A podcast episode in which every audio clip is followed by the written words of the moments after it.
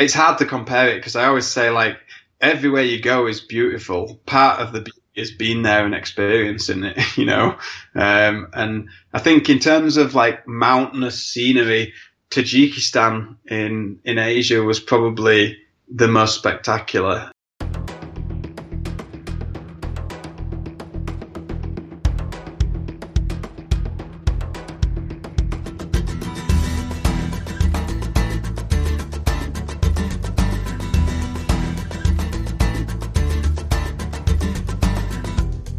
This is the Adventure Sports Podcast brought to you by 180 TAC. Get out there and have some fun.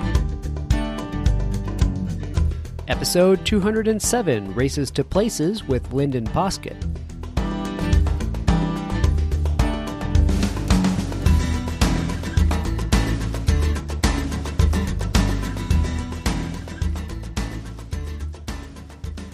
Welcome back to another episode of the Adventure Sports Podcast. Lyndon Poskett is an accomplished motorcycle racer and mechanical engineer from North Yorkshire in the UK.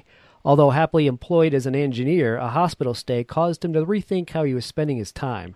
Lyndon is on the show today to tell us about his current journey called Races to Places, which takes him all around the world on his KTM rally bike. So, first of all, Lyndon, thanks for joining me. Welcome to the program. Yeah, thank you. It's uh, it's always good to share my experiences with other people. Well, I love good motorcycle adventure stories, so this should be a, a fun conversation. So, yeah. getting into it, let's start with you as a kid. Um, you started riding pretty young, didn't you? How did you end up uh, on motorcycles to begin with? Yeah, I started, well, not that young. I wish I'd have started younger. I started when I was 10 years old. Um, and it was it was really my parents were really reluctant to let me have a motorcycle, but I really wanted one. I'd just been watching it on TV. My my father wasn't into motorcycles or anything. I just wanted a motorcycle, um, and so they let me have a trials bike for my ten. I think it was Christmas around my tenth birthday, and. Uh, I got a trials bike, and my dad, my parents basically said to me, "If you can show us that you've got skills to handle a motorcycle on a trials bike, then you can have something faster. Because I wanted a motocross bike, but they weren't going to let me have that. They were, all they could see was broken bones and hospital visits. yeah, so I got a trials bike, and uh, I actually got very competitive, and that's where I realised how, how much of a competitive person I was, and I started getting better and wanting to go out every weekend practicing and trials riding and I just loved trials and I did it for six years so um, I didn't actually get onto anything with any speed until I was like 16, 17, really. So. Well, it's probably a good way to start the start slow and, and get the technical skill under you before you do get out there. So they were probably smart to make that call. Yeah, and it's a it's a way that I recommend to a lot of my friends that are having kids now. You know, it's like you know, get them a little little electric trials bike or something. You know, keep it slow, let them get balance and get used to riding before you get into anything with any speed and that. I don't regret it. I mean, I, I wish I would have started riding earlier, like when I was four or five years old or something, but um, it was a really good solid foundation. And now, like, balance is so good. Your balance becomes so good when you do trials riding that you just don't even think about riding the motorcycle anymore. You can concentrate on other things like navigation when you're rallying. So. yeah, exactly. The the motorcycle skills become second nature. Yeah. So while we're talking about trials, just to, for those that might not understand what the trials riding is. Yeah, trials riding is really, it's all about low, low speed maneuvering over obstacles. So it's just, you know, getting over logs and rocks and climbing waterfalls and all kinds of things like that. But typically it's all at speeds under like 20 miles per hour. You know, it's just, uh, it's all about balance and, and skill at getting up obstacles that are slippery or misshaped or something like that. So, yeah, it's uh, it's a really it's a really good base skill yeah, to absolutely. have. Absolutely, yeah. My son, I got him into riding dirt bikes at ten years old. He's twelve now, so he's uh, been doing it for two years, yeah. and he's also recently picked up mountain biking. And I keep telling him on the single track trails that we ride is that your their skills on the mountain bike that you're developing now will translate perfectly into riding that dirt bike uh, quickly and and safely, yeah. and, and allow you to enjoy it a lot more than uh, than you might have in the first place. So I completely agree with that yeah. uh, that methodology for sure. And I did a lot of um, BMX, mountain biking, all kinds of stuff like that. Just just to train when I couldn't go on the motorcycle, you know, just to practice balancing and all stuff like that. Yeah, absolutely. All right, so let's talk about competition then. So you started riding at 10, you started competing in trials, and then you graduated to ultimately competing in races like the Dakar Rally and, and stuff like that. So let's go into that a little bit. Uh, how did you end up there? And then how is it you ended up on the road now? Oh, it took a long time to get to the Dakar Rally, and you know, I was 32 years old when I did the Dakar Rally, and I look back at all the things that I did uh, in the past, and now it's apparent that it was just a clear journey to get to the Dakar Rally, and that wasn't in my mind that I could ever do the Dakar Rally. Um, I just, you know, I love motorcycles, and I've raced in seven different disciplines of motorcycle now, so or competed in, should I say? So I've done like trials, motocross, enduro, supermoto, uh, desert racing, road racing. So I've done a bit of everything, and and I did all of those in the run up before the doing the Dakar. So you know, I think my favourite probably was supermoto racing. I raced supermoto um, for three years in Great Britain. Um, did a little bit in Europe as well, um, and and it was it was really. I'd done a bit of trials, a bit of motocross, a bit of enduro, supermoto, road racing, um, and then I moved to the USA and I moved to Texas to work for Lockheed Martin as a contractor for a few years. Uh, I was an aerospace engineer, and that was when I was twenty. Was I twenty five, something like that? Um, and when I moved to Texas, I I basically wanted to do some traveling, so I bought myself a 950 Adventure, and I started a KTM 950 Adventure, and I started traveling a bit. And it was when it was while I was in the USA um, that I did my first desert race, which was the Baja 1000 in 2007. Uh, so like nine years ago now, eight or nine years ago was my first desert race, and I absolutely loved it. And I was like, this is like brings everything together. Like it's got the speed, it's got the technical parts it's got riding in all different places. It's got night. It's got day. It's got everything. Like, and I love this stuff, you know.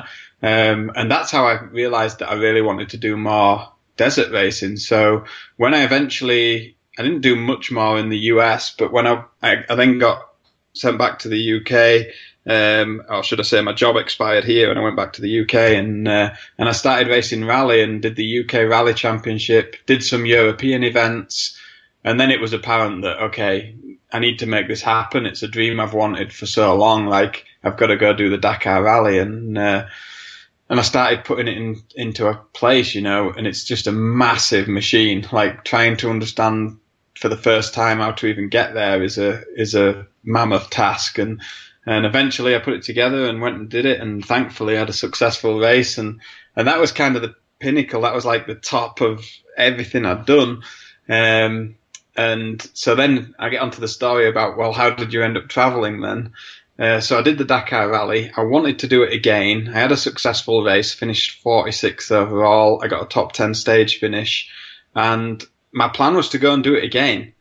But my bank balance definitely wasn't going to let me do it again. it's not so cheap, is it? Did. No, no. So I decided that, okay, it's not realistic to do it again yet. Um, I need to do something different. So my plan was to do a different something I haven't competed in before. So I decided to do some extreme enduro. So I started to train at extreme enduro, and I was planning to do Romaniacs, Red Bull Romaniacs in 2013 in the expert class. So I was training pretty hard, doing some crazy stuff. And one of my friends at work says, uh, "You need to be fit for this game. Like you should start running." And I was like, yeah, I'm not really into running. I'm, I'm quite a well built guy. I don't really run well. And he's like, I can train you to run well. I was like, okay. So we started to run together and he said, hey, you should do your first marathon. I was like, yeah, that sounds like a good idea. Let's do a half marathon. So we got set up to do this marathon, which a week before Red Bull Romaniacs. Um, and I didn't train as much as I should. And I was busy getting the bike ready for Romaniacs. And I just kind of blew it off. Oh, I can go do it, no problem. And I'm really competitive. So I got to the start the morning of the race and I wasn't feeling too good. I had a headache and, and I just thought, ah, it'll be right once I get going. So I got running and I got to 11 miles and I, and I was on my personal best and I was chasing like the next person in front of me because I'm really competitive. And I thought, I don't really feel too well at all. And I started to trip up over curbstones and stuff. And that's the last thing I uh-huh. remember. I was completely out. Um, and you know, I owe my life to the paramedics that kind of brought me around at the side of the track and got me to hospital quickly. And I was nine days in hospital, and I was in a bad way. And I basically just completely my my mind was stronger than my body, and I just completely overdid it. And uh, yeah, I mean, daft as it sounds, almost killed myself. Um, so I missed Red Bull Romaniacs, and I was lying in hospital, thinking, "Well, that was close shave. like, what do I want to achieve out of life before something like that happens again?" And I was like, "Oh, I've always wanted to go riding a motorcycle around the world." Um, but I probably can't do it. So I started looking on the internet and reading about blogs of people that have done it and how much does it cost and how cheap can you do it and thinking about the bike that I wanted to use and everything. And I just made the decision there and then that I've worked for 17 years and I don't want to do it anymore. I want to go do something different. Um, I want to go and experience life um, and travel the world. And uh, so I'm going to sell everything that I own and go and do it. And that's how it came about. So it's a long story, but that's how it came about. No, what a great story, though. I love the. Uh, I mean, the fact that you ended up in the hospital. That's not a good thing, but it really made you. It sounds like it made you pause and think. You know, in an already busy life, you're doing all these races, and I mean, the Red Bull Romaniacs is is not an easy race. You don't walk into that lightly. So no. you got all this going through your head and this preparation, and everything, and and you hadn't been able to stop and actually ponder what it is you want to do life. So it actually slowed you down and, and led you in a direction that seems pretty pretty darn cool. Yeah, I look at I look at everything that happened before the decision to do this, um, and it just all kind of falls into place. There was numerous things that happened, and it just it just fell into place, and I realized it's just time to stop and think about what you want to achieve. Uh, I would encourage anyone to do that because you know time just rattles by, and when I thought about it, wow, I've been with the same company for 17 years. Like, wow, that's a long time. Right on. Okay, so you've decided to ride around the world. You put uh, put together on paper at least your dream bike. Um, first of all, what's the the bike that you chose to go on, and how did you come about it? So the bike that I chose, so I'd raced the Dakar Rally on a 450 Rally KTM, um, factory rally bike, um, and I really, really like the chassis of the bike and the suspension and the setup and how the bike works in all the sort of off-road conditions that I like to ride. Um, and I realized the bike was light because it was a single cylinder and I'd been riding a KTM, excuse me, I'd been riding a KTM 950, um, through Morocco and off-road and all over the world. I've been through Baja and Mexico, Copper Canyon and all over the place. And I just realized that I wanted something newer than my 950 Adventure, and I probably wanted something lighter so I could go to more places on my own without worrying about not being able to pick the bike up or getting stuck or something like that. So uh, I knew it was going to be a single cylinder, which is a radical change for me because I was well known for like riding big twins and stuff. And um, so I decided that it was probably going to be a rally bike chassis because I like it so much. And the previous model to the 450 was a 690, so I started scouring around to find one of those and I found a well used one and thought, right, I'm going to get that and totally rebuild it. I need to modify a lot of things. You can't fit a luggage rack to the 690 Rally, so I need to change the rear fuel tank and fit a luggage rack and modify this, that, and the other, and all this stuff. And, and it just started to come together like that, really. And it took me four months from getting the bike to having it ready to go on the trip, and that was with a full rebuild, like everything. So um, and and working at the same time. I still had my job at that time, so. Right, right, yeah, and you did all this rebuild yourself. And when we talk about rebuild, it's not you're you're not dropping parts off at the shop. I mean, you have some pretty pretty serious mechanical. Skills. Yeah, I just did everything, the whole bike, nut and bolt rebuild from the ground up, everything, um, and and just built this bike which got called Basil. As uh, I lost my grandfather as I was kind of just a, shortly before this trip, and uh, long story short, his, his private number plate ended up on my bike. So I named the bike after him, and I've been carrying that license plate around ever since. So. Uh, that's cool. I like that. It's very fitting. Yeah. So, why did you end up calling this uh, Races to Places? Yeah, uh, another long story, I'm afraid. wanted to go. Okay.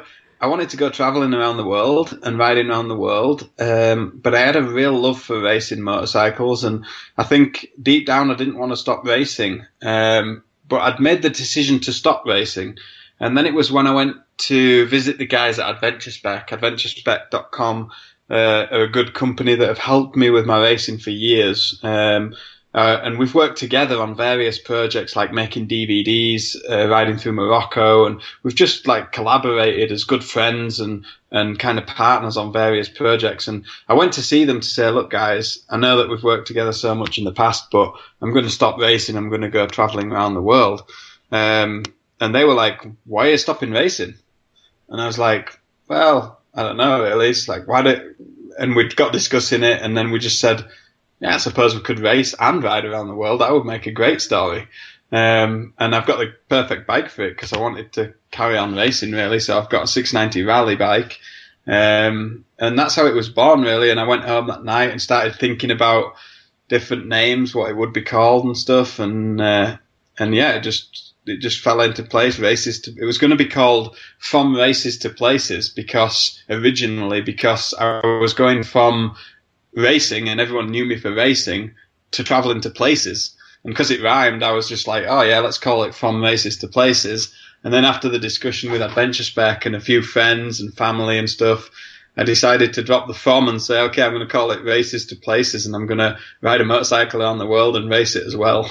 So so you say you're going to race the the bike in races around the world. So what kind of races have you been participating in? And I have to point out, you've been on the road for good what, probably two and a half years now. Yeah, you left the spring of 2014. Two and a half years at the end of this month, um, and I've done six international races. So, or is it five? Five maybe, yeah. So I've done the Hellas Rally in Greece, which was the European race I chose to do. Uh, International Rally of Mongolia, which was the Asian rally I did. Uh, I did the Finke Desert Race in Australia, and then I did the Baja Rally in Mexico, Sonora Rally in Mexico, uh, and they're the five that i have done on the trip, and uh, all of them on the same bike other than one. The Baja Rally I did on a 450 because I'd committed to do the race uh, with the race organisers, but I just didn't get to the point where I wanted to be on my trip to ship my bike to to Mexico to race. So rather than miss out on the travel opportunities in New Zealand and Australia, I decided to leave my bike there, fly to USA, do the race, and then go back and carry on traveling. And that was that was a big change to the trip. But again, it was the best thing I did because I had a great time in Australia and New Zealand after the rally, traveling around.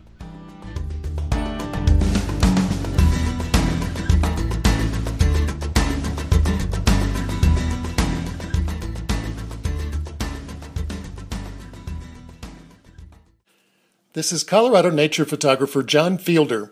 This holiday season, consider giving the gift of Colorado.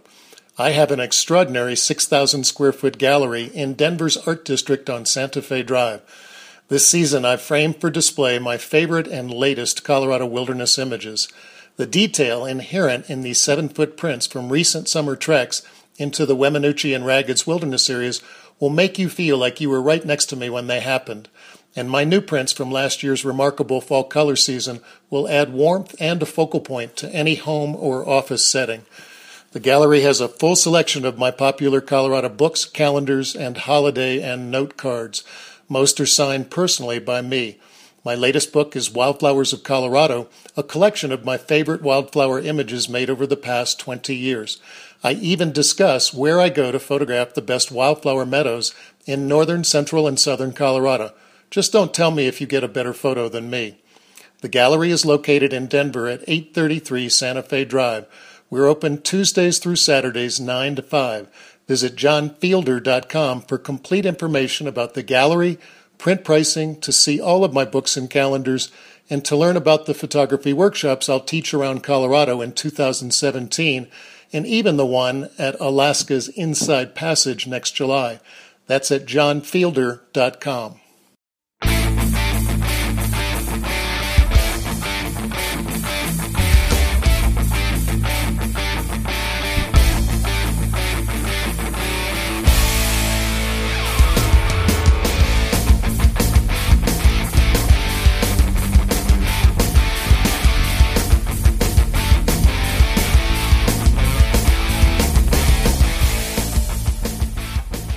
So you have this KTM 690, this bike that is you've outfitted to be able to travel on. So for those that aren't familiar with motorcycle travel, I mean, we're not just talking a race bike that he's riding around the world on. You have bags on it, you have your luggage, you have this thing, you know, suspension and seat set up to actually be comfortable and to be livable on the road. Yet you're taking the yep. same exact machine and you're putting it into these races up against bikes that are truly race bred. You know, these are bikes that are meant just for that that kind of race. So how did yeah. that uh, how did that go over with people that you're up against? yeah, it's interesting. I think um, it, everyone's always really interested as to well, why why have you got a big metal rack on the back of your rally bike? You know. And it's like, well, that's to carry my luggage. Yeah, but take it off for racing. Well, yeah, but it takes me like 20 minutes to get it off and get it back on again. Like, I may as well just leave it on, you know. There's no advantage from taking five kilograms of, alright, there's a tiny advantage, but, um, I'd, I'd rather just leave it on. And same with a lot of the stuff like, you know, GPS mount and all the stuff I use for traveling that you don't really need for racing. Usually just leave it on. Um, and yeah, people, I, I remember pulling up to Rally Mongolia, and uh, actually one of my, one of my best friends now, Yuji Shinohara from Japan, um, is like the first time I met him was at Rally Mongolia because I pulled up to the to the start of the race and I had all my bags on the bike, and is that it was there, and for him it was like, who's this guy that's just rolled up on a rally bike with all this luggage on, and why has he got all the luggage? And then he started talking to me, and then after realizing that I'd ridden all the way from the UK, he was he was like blown away and wanted to know more and and kind of wanted to be part of it. And and as it happened, we ended up traveling together in Japan. It was really good fun. Um, but I think generally people just it's just not the norm. You know, the norm is to have your bike shipped to a race event, race it, and then go home and go back to work. Whereas for me, my, the norm for me is to ride to the start of a race, transform the bike, race, transform the bike back again, and then ride to the next race. I, you know, I don't fly anywhere. I just ride. Um, and it's, it's hard for people to kind of fathom it out what, how, how you do it, but it's just, it's a lot of hard work. I'll say that. Like I've, sometimes I, I wish it was easier than it is. yeah, I can imagine. I mean, there's one there's one little good bit about that is that you can you can deal with time change a little bit. You know, as you're you're approaching that race and getting ready yep. for the race, you can plan ahead and get there, and and your body can deal. But at the same time, you're riding the same bike the the whole way. That's got to be pretty exhausting. And then to go enter one of these races where they're obviously highly competitive, that's got to be tough on you.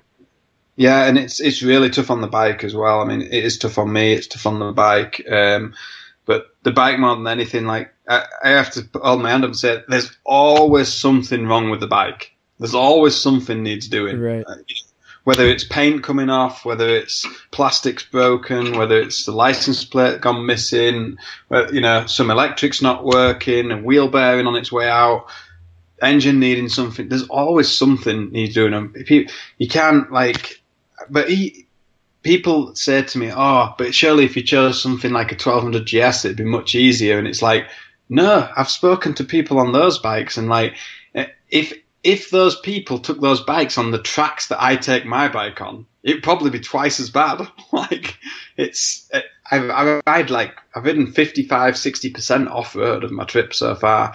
Um, so the bike gets a hammering. So sometimes when I get to the races, I have to race with like you know, steering bearings that are on the way out and stuff. That's it. Just I just don't have time to do it all. You just you've got my my ability to put up with like less than normal uh, conditions of the bike has become really great. Like I can I can deal with anything almost. Yeah, I'll bet at this point you just pretty much expect anything can happen to, and just like just take it and roll with the punches yeah. when it does, right? Exactly. Yeah. So you're essentially unsupported, right? You're out there riding yourself. Anything that breaks, you're fixing. You're maintaining the bike at, at stops, and you're even doing your own filming, right? Yeah, that's right. I do uh, do everything myself pretty much. I've uh, so I travelled. I've travelled with a few different people just for short term. I travelled a few months with a guy called Lucas from Austria across Europe and into Asia, um, and then I went on my own all the way down to Australia, um, and then from pretty much all of the Americas and Canada and Alaska I did on my own. I spent a few days with an old friend that I'd met um, in Asia, hiker, German guy on an Africa Twin. I actually met him in New Zealand and we did a few days together as well. But predominantly, I would say 80% of my trip now has been on my own. And like I said, you were filming, so I wanted to bring up your YouTube channel. Uh, you and Adventure Spec are, are you have a YouTube channel filming your entire Races to Places journey. So how's that going? Yeah, it's going really well. Um, I have to say a massive thanks to Adventure Spec and anybody that watches the series. Um, to to really because if it wasn't for Adventure Spec, the video series wouldn't be there. Um, and and likewise, I suppose if it wasn't for me because I do all the filming, but just uh, the actual logistics of getting what I film professionally edited and getting it on YouTube is is not a small task. It's a huge task, and uh, I think we've got. 65 episodes out now on YouTube, um, and some special features, all professionally edited and you know, I'm I'm really happy with the series. We've got over 10 million minutes watched now on YouTube, which is better than I ever imagined. Like it almost started for a bit of fun uh, in in the beginning uh, when I started filming, building my bike in the garage and all stuff like that.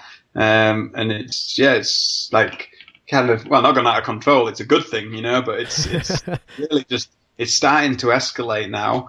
Um, more and more people are starting to see it. Uh, thanks to everyone that shares it because the more people share it, the more, uh, more people get to know about it, um, and the more people watch it. And uh, it's it's come to a point where I've we've we've released about fifty percent of the footage that I've filmed so far. So there's another there's another sixty five episodes filmed in the bag, ready to be edited and released.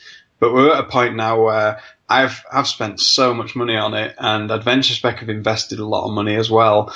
Um, and we really need to try and get some help from other people, which is why we started uh, the Patreon channel, which is basically Patreon just allows people to join as a patron and um, offer a small amount, a big amount, however much they want, towards the issuing of more material. So basically, like if you want to pay fifty cents towards every episode that gets released we will set a target that says when we re- receive up to 400 US dollars per episode through donations, we'll do something extra. So we'll either release more minutes per month, we'll remove adverts, which actually we've already done. We've removed YouTube adverts now. So we hit, we hit the first target, which was I think $150 per episode.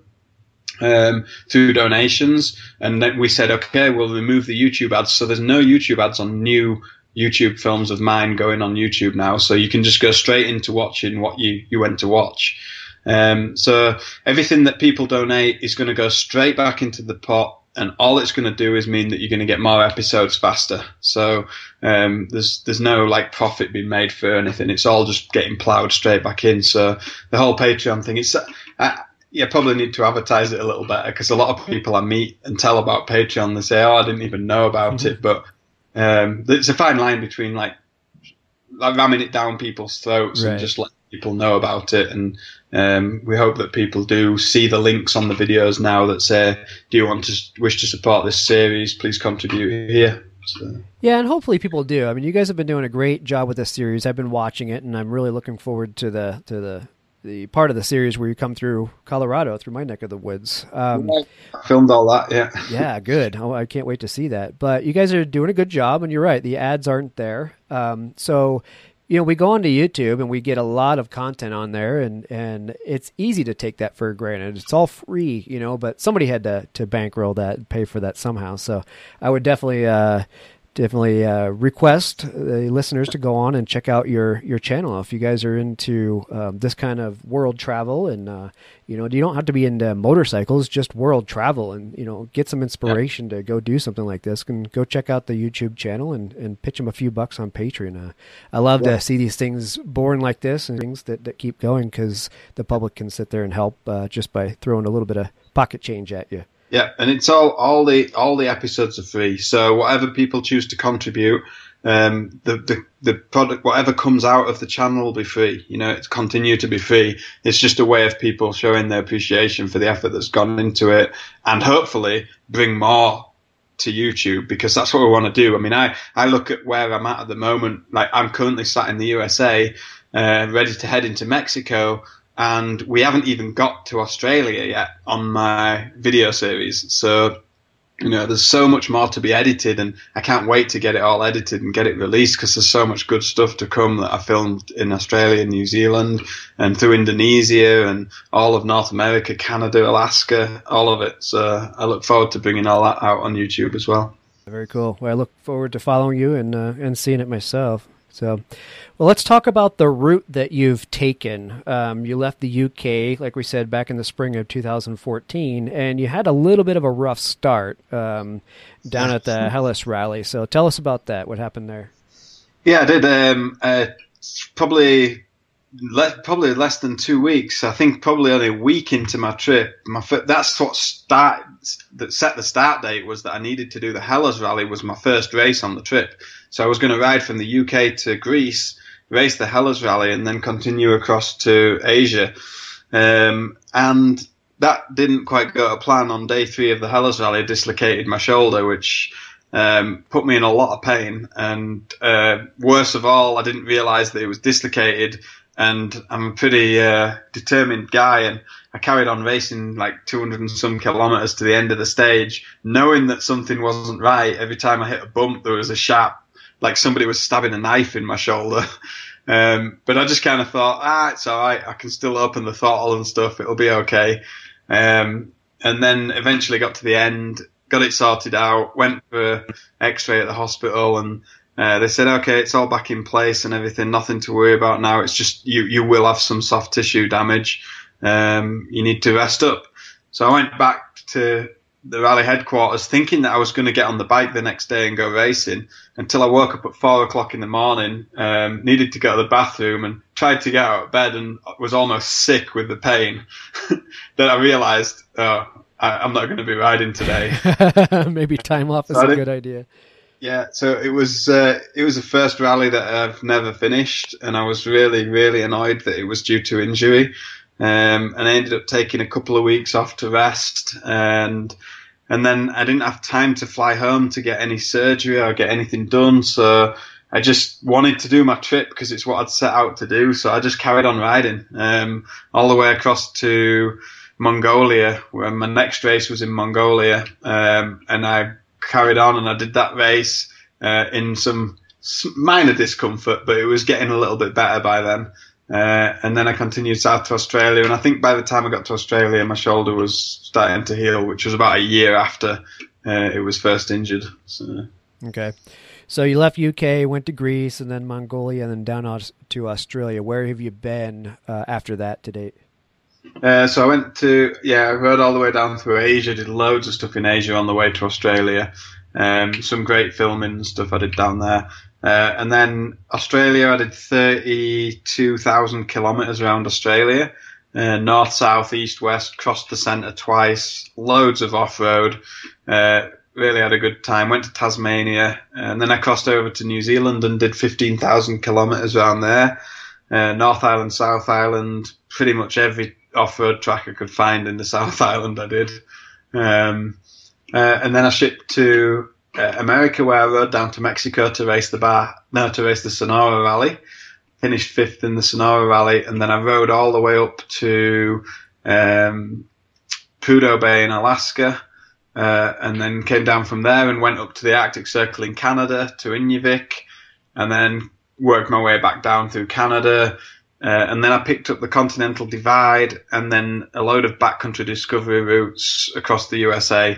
So I just worked my way down from Montana, Idaho area, all the way down to New Mexico, Texas, to where I am now in Texas, in El Paso. Uh, I just worked my way down, like using Continental Divide, backcountry discovery routes, well-known adventure rides, just piecing them all together to, to make up a route, really. Oh, very cool. So you actually went uh, north to south uh, through Colorado. Then did you actually follow the the the actual uh, continental, or I mean, sorry, the backcountry discovery route for Colorado? Yeah, I started a bit of it in the north, and then I took a detour across to um, I took a detour across to Denver. Uh, went to see Woody's Wheel Works mm-hmm. and some friends over there, uh, and then I went back and picked up the route south again and then I pretty much followed it all the way down um, until I got to I did a load of passes. Um, well, I sort of got to. I went down to oh, where did I go? Salida. So I worked my way down to Salida, doing a load of fun stuff around there, um, and then I sort of headed west um, across and did did all like Engineers Pass and and all of that all that Black Bear Pass and that region around there. Um, the famous is it Alpine Loop and stuff like that. Right. Uh, that was really great. Riding around there was awesome, and I was with my friend from the UK. He joined me for four weeks on a rally bike as well. Um, my friend Eddie from the UK, and so that was it was really nice to travel with someone for a change. You know, I spent a lot of time on my own, so it was nice to be with someone again. Um, we had a great time. We both ride very similar. We both race. So we both enjoy riding fast. So we had a lot of fun. Uh, and then I did I did some road book riding and training um, close to Salida, south southwest of Salida, and then again picked up the uh, backcountry discovery route. But then I peeled off and went across to Utah and spent some time in Utah before heading south again. Very cool. Yeah, that area through the San Juans, the whole uh, Engineer Pass Alpine Loop area is beautiful. We uh, we just finished that this summer. I have a F800 GS that I used on that, and uh, it's just a gorgeous area. So, what I wanted to ask you, having seen this much territory, how does that compare to what you've seen around the rest of the world on your on your ride? Yeah, um, it's really for, for me, Utah was probably one of the most spectacular places I've ridden. The places that I rode in Utah were really out there um, and found some awesome places. And this the whole scenery thing just like blew me away. Where you're totally on your own. There's no one else around, and all you can see is these massive rock formations and you know uh, big valleys and all sorts far as you can see. And that was like really spectacular. Um, Colorado is also beautiful, um, and there's more places in the world a little bit like Colorado. Um, you know, I think like Kyrgyzstan was very green and rolling hills and awesome scenery and views. Um, you know, and and I can relate that to some places like Colorado as well. Um, just it's it's hard to compare it because I always say like everywhere's everywhere you go is beautiful. Part of the beauty is being there and experiencing it, you know. Um, and I think in terms of like mountainous scenery, Tajikistan in in Asia was probably the most spectacular because um, I was riding at like four and a half thousand feet, uh, four and a half thousand meters, um, and the scenery around me, the mountains around me, were at like seven thousand plus with big snow crevices on them, and that that was really spectacular. Um, but I do think Utah took some beating, if I'm honest. Like mm-hmm. Utah was. Yeah, Utah is absolutely amazing. And I see you assume you're talking about the the Moab area by the description yes, of the rocks. Yeah, yeah, it's absolutely gorgeous. I'm taking my mountain bike out there in another week here, and uh, just look forward to it and ready. Spent three. We spent three days in. We just camped out in Moab, um, and we just did big loops out of Moab, and it was just awesome, like unbelievable scenery. Yeah, it is like nothing else out there. Well, it's cool you mentioned uh, Tajikistan. I asked that question because I'd like to know where else, you know, overseas, I I would like to to point my front tire and and go ride yeah. someday. So I have to go check that just, out. For for the problem with like places like Tajikistan is it's like it's a ride through it kind of thing. It's not an well, you can explore around it, but it was kind of a ride through for me. Um, the the place I would always recommend to people is South Island, New Zealand, like because you can fly there, you can hire a bike, you can ride for two and a half weeks and do pretty much the whole of the South Island, and it's it's amazing. I mean, everything from glaciers to swimming in the ocean, you've got everything there. Um, it was it was really nice with South Island, New Zealand. Well, the North Island was too, but I really enjoyed the South Island. Yeah, that's another destination I need to get to. My wife has been over there and uh, did some yeah. bungee jumping over there while she was there, and absolutely fell in love with it. So one of these days I got to get yeah, down there. Not doing the bungee jumping, I should have done that. I went to one place. Um, and I looked at the sort of valley that you jump off this bridge, and I just like, yeah, I don't really need to do that. yeah, and I think that's what it was. I think it was the it was in um, Taupo, New Zealand. Yeah. Yeah, and that was uh, supposed to be at least at that time it was the the highest uh, over water bungee jump you could uh, you could take on. So yeah, I rode past it, but yeah, I didn't really feel like stopping and jumping off it. next time you got to try bungee jumping. It's a that is an absolute blast. I've done that before up yeah. in uh, British Columbia. Definitely got to try that one next time you have the opportunity. Yeah.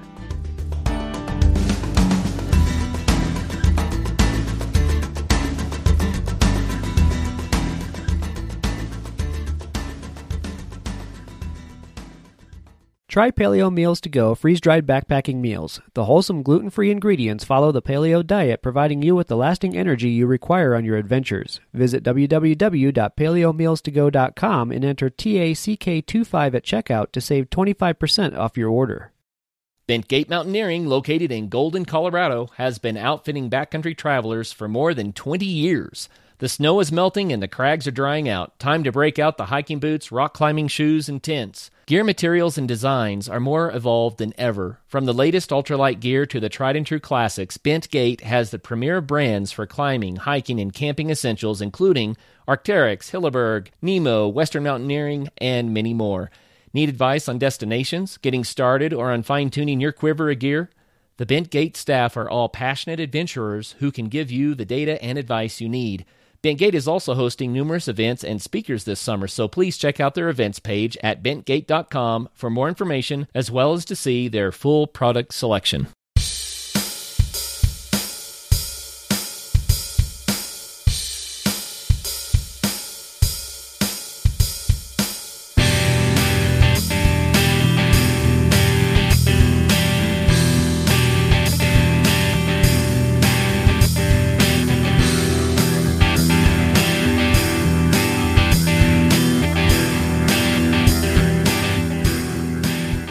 We talked about a time when things didn't go bad with the uh, or didn't go right with the Hellas rally and dislocating your shoulder. What about um, your most amazing experience on this journey? Two and a half years and many, many, many miles. Um, what would you say that the highlight has been so far? Yeah, that's really hard to say because um, there's so many highlights. I think in terms of racing, it was coming second at the Baja Rally. That was uh, that was pretty amazing. Because um, I was on the big rally bike and you know nearly everyone else was on enduro bikes and to muscle that thing through and get second place was a really nice feeling. And to be only like 17 minutes off the leader I was I was kind of gutted I couldn't push a bit more and get the win but I was happy to get second and I didn't expect it. Um, but I think in terms of traveling um, the most memorable experiences for me are things like um, when I've been invited into people's homes, like complete strangers, like in the middle of, like in Tajikistan in the mountains, you know, when you get invited into somebody's house that doesn't speak English and um, they're offering you food and they don't want anything for it. They just want to understand who you are, where you're from, what you're doing here, um, and to just meet somebody from a different country with a different color skin and a different like appearance and different hair color and it's just for them it's just amazing. They don't, obviously don't see people that often going through those places. Um, yeah and, and some experience other things i can think of is like you know camping on the remote beaches you know just pulling onto a beach and camping. And there's nobody about and you just make your own dinner and you just have a walk up the beach and you just like I'm actually in the middle of nowhere, and I never even knew this place existed. And if I hadn't travelled around the world, I'd have never found it. So, yeah, those types of things. That's cool. Well, you're definitely a busy guy. I mean, I caught up with you on the way back from Japan. So after you had come through this area and headed back down to uh, Texas, like you mentioned, you got on a plane, went over to Japan, and rode a couple races over there, right? Yeah, I did. Um, I did a two-day enduro, two-day national enduro in Japan. Um, uh, for KTM Japan, I got invited over there to race. Um, that was that was a really great experience. I mean, it was. Um, I'm actually making a special feature about it, so there's a video coming out about it as well. Um, it was really great to ride enduro again. It was four years since I threw my leg over an enduro bike and raced it. Um, so it was really nice to go and race an enduro bike again. Um, so, and then from there, I, I, went to China, which was my first time to China. Um, and I was a guest rider at a T3 competition, which is a little bit like the GS Challenge, where they have teams of three uh, KTM riders, and it's teams of three. It's organised by KTM, and um, they go through an obstacle course, and they're timed on the slowest rider. So it's the when when all three get to the finish line, that's the time they get. Um, and I went as a guest rider there and uh, did some demo laps and hung out with all the riders and went practicing and riding up in the mountains with them. And it was it was a great time and just uh, nice to be in China for the first time as well. And, and that was on a big bike. That was on 1190R. Um, and then flew back to Texas to pick the bike up, well, do a load of work on the bike, and then get back on the road again. Right, right. Yeah, definitely busy.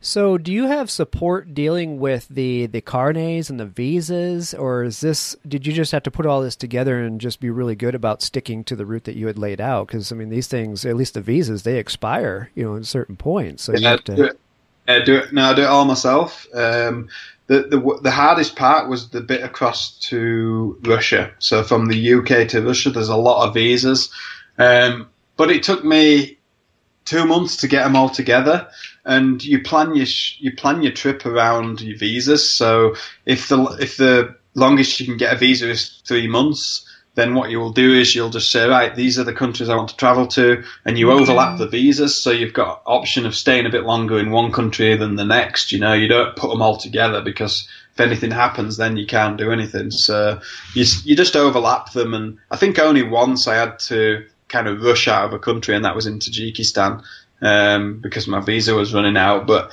you know, it, generally it was no rush. It was just a, an enjoyable ride. Time scale set by what I planned to do. But since I got to Russia, once I got out of Russia, um, and Russia was the hardest visa to get because I got a three, a one year multiple entry business visa because I wanted to go into Russia in three different places. So that's the only way to do it.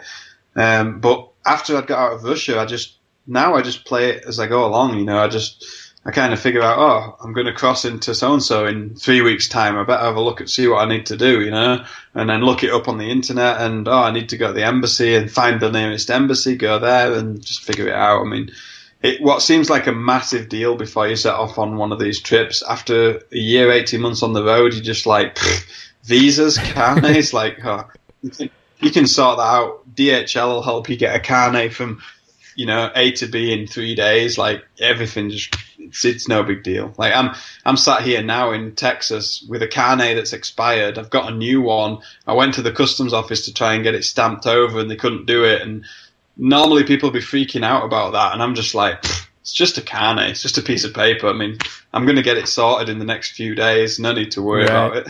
well, that's funny. I, ma- yeah. imagine a trip like that just kind of beats it into you. Just it's just one of the things you deal with on the trip. I mean, before heading out, like you said, you're just kind of stressing about this stuff and and worrying about whether you get all the paperwork together in time and if you have them staggered the correct way so that you can make the trip as you planned it. But like you said, you just get into it and eventually you just deal with it. You know, you roll with the punches as you go. Yeah.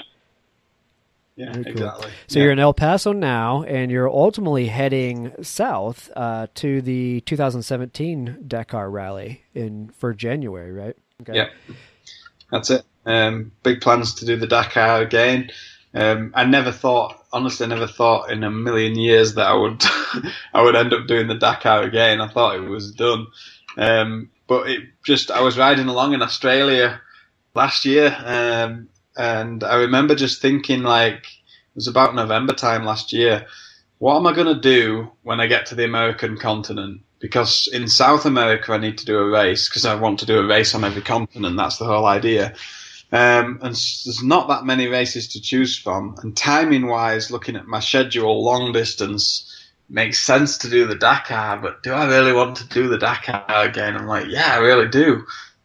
And uh, I was like, right, well, I know as well as anyone because I've done it before. The one of the biggest parts is deciding to do it in the first place. Like people always ask me, "What's the hardest part of your trip?" And I always say the decision to do it in the first place. What was the hardest part about Dakar? The decision to do it in the first place. Because once you commit to it and you're going for it, you're going to do it. You're going to achieve it. And so really, it was just about committing to achieving that goal and doing it again. And you know, I worked hard at it. Worked hard at many different options about how to do the race, and I decided to do it Malle Moto to save money, uh, and also because I can manage it all myself. so I don't have to worry about a team. You know, I don't have to think about a team. I just got myself to deal with, and uh, while it's going to be really hard work, it was an extra challenge, and I wanted to do it unsupported again. So um, last time I did it with a team, the Dakar Rally. This time I'm going to do it all on my own. So I'll be doing all my own servicing and tyres and everything. Um, so it is going to be different this time um, and harder, but that's what it's about. I mean, it's no good making it the same as last time. Uh, I'll make it different, and I want to make it a cool story as well. Uh, uh, for people to follow. So that's what I'm planning to do. Right on. Well, good luck with that. I plan on following along and seeing how well you do. And uh, taking fifth in the yeah. Sonora Rally and second in Baja, then uh, I think you stand a pretty good chance out there. It'd be neat to see. my my pace is good. I just need to I just need to keep it together and don't get over my head and don't have any crashes and don't get lost. You know, like all, all the things that you need to do as a rally rider that we all know that we all go out there and push harder than we should. So I just need to just tone it back a little bit. And uh, my, my absolute number one aim is to finish. Um, and I'd really like to win the Malle Moto class. So we'll see how it goes. Yeah, I imagine that's probably one of the, the harder aspects about it. You're obviously a very competitive person, so how do you lay off the throttle just a little bit to make sure you're going to get through the race, especially being unsupported and knowing that you know once you get into uh, into the the rest points that uh, that you still have work to do. Yeah. Um, and then to survive the thing so that you can continue on with your races to uh, races to places trip. Yeah, exactly. Yeah, I, I don't know how I'm going to do that, but I'm going to try. Well, you've done it so far, so I imagine you won't have any problem making it. So you're going to do the Dakar in January, and then you're not done with races to places. So where do you head from there? Uh, from there, I'm probably going to spend some time. Maybe I'm going to ride down to the southern tips uh, to to del Fuego, um, and once I've been down there, probably would like to do a little bit of touring around Brazil, maybe. Um, I've not really given it much thought. I really want to get down and do the race. You know, ride, riding to the start of the race is going to be difficult enough. Um, I've got just short of three months to get all the way down to Paraguay. Um, so I've got to get moving. And, uh, and then after, once I finish South America, then I'm going to ship over to South Africa and ride home from there. And, uh, my plan is, well, my plan is pretty much firm that uh, I plan to ride the Africa Eco race in 2018, January 2018, on the way home. Um, so in t- sometime in 2018, I aim to arrive home back in the UK. Man, that is one heck of a journey. what an amazing trip, though. That's so cool. So once you're back in the UK, um, what are you thinking? You know, at this point, you've completed races to places. Anything you're you're setting your sights on yet, or you think you just yeah, take a well, breather? I might get back to the UK. I might make a detour first. uh, I've I've I've got India in mind, and also China now. Um, so the, there's there's another loop that might get added in. Um, I might also go home and then just go and do those two in separate trips. Um, but I think I think I will keep races to places alive, and I'll definitely keep traveling, and probably definitely keep bringing media out and stuff. I, I really enjoy what I'm doing, and if I can keep doing it for some more time, then I will do. Yeah, it's hard to imagine. You get it. You're this far into this trip. It's hard to imagine even stopping at this point. I mean, I could, you know, just taking a small, you know, long backpacking trip or a long ride. You, you, you when you once you finally get into it and you're learning, you're living off the road and you're in your element. It's just the the thought of even stopping all of that and going back to some other normal life doesn't doesn't even equate. So I imagine now that you've started this, you'll probably never stop it. You know, it will always be alive to to one extent or another. Yeah, no, you know, even now I've got so much work to do on the bike. I really dislike working on the bike, and it's hot, and there's so much to do, and I've got to leave in a few days. But as soon as I get on the road, there's a smile on my face. I get back into filming, and I start enjoying meeting people and enjoying the travel experience again. And you, and then you just realize why you just put all that effort into getting ready to go again. You know, it's just it's an amazing experience. well, it's got to be sweet to, to finally get back on the road. Well, you got some work to do on your bike, so I will let you go and, and get to that so you can get off on the, the right schedule. Yeah. And uh, man, Lyndon, thanks so much for for taking the time to uh, to share your journey with us, and I hope you guys go out and check out uh, his YouTube channel. Just look up uh, Lyndon Poskitt, P O S K I T T, on YouTube. You can look up Adventure Spec. You can find them there, and find that Patreon link as well. I'll put all of these links in our show notes, so you can get to them quite easily. So, Yeah. Lyndon, for your time, I appreciate it. Yeah. And if anyone wants to follow me daily, they can follow me on Facebook. It's quite. I've got Lyndon Poskitt Racing on Facebook, is where I kind of post something every day on there, so bit more real time. Okay, cool. We will definitely find that link and get that under the, the notes as well. So want people to, to find out who you are, where you are, and how to follow you. So all right, buddy. Well, good luck on the rest of your journey. I can't wait to see where it takes you and good luck in the Dakar. Yeah, thanks for having me on. Thank you. You have heard all the hype around paleo, low carb, organics, diet powders, and the lot. How does one sort out what really works? Good news Gary Collins has done the homework for you. Regain and maintain your health and live that life of vitality. Learn more at primalpowermethod.com.